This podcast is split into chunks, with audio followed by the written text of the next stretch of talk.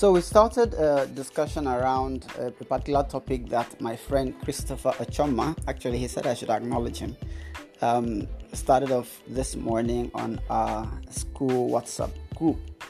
He asked the fact that now, now we are in the age and the era of uh, a lot of social media with things like emojis, emoticons, and so and so on. He asked what would whether it was adulterous for a married man to send the um, the kiss emoji to a female person on WhatsApp. And he actually said that that was the subject of a discussion they had in his church. And obviously, as one would expect, most of the women we were in favor of the fact that a married man should not do that. Every woman wants to protect uh, her territory with respect to her husband. Now, the, the arguments went on and on, and there were different points of view as one would imagine, and definitely um, um, everybody, based on your um, um denomination, uh, you have your views about certain things. There are other aspects of, of our faith that are not clearly um, stated in scripture. I have had people have bring up arguments around polygamy the truth is that in the scripture, it is not explicitly stated that a man should not have more than one wife. In fact, most of the great men of God quote today had more than one wife or one wife and many concubines, and God never ever said anything about those things.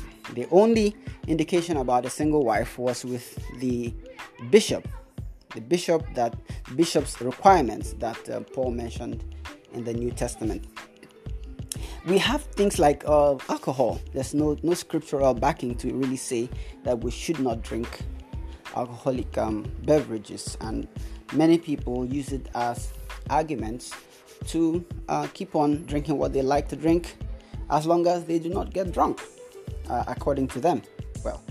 Um, there are other issues. When, when we were getting married, we started discussing the issue of the boundaries that a person sets for his relationship with his spouse. And some people say that after 9 p.m., I don't take calls from people. I don't take calls from the opposite sex.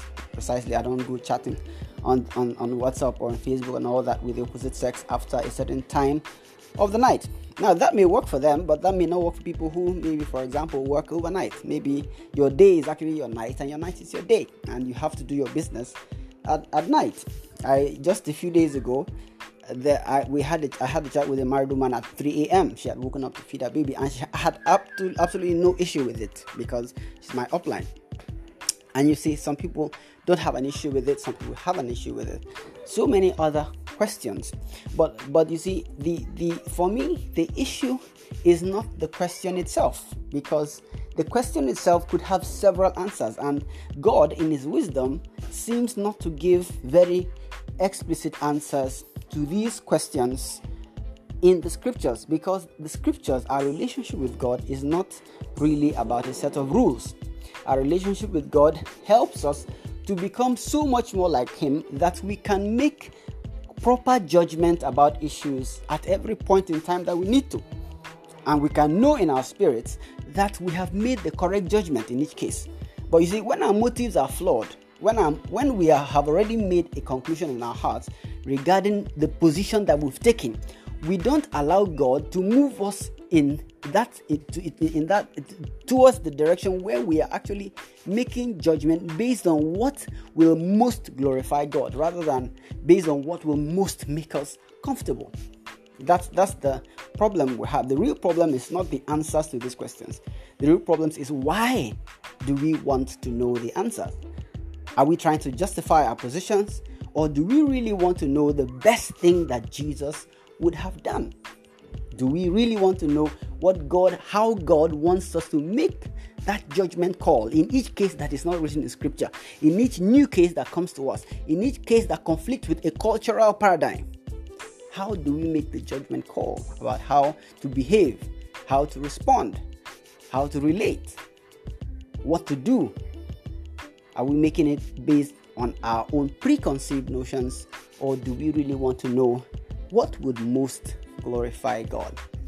Thank you for listening, and I pray that we all move towards becoming more and more like Jesus. Once again, a shout out to Christopher Chomia for bringing these thoughts to my mind.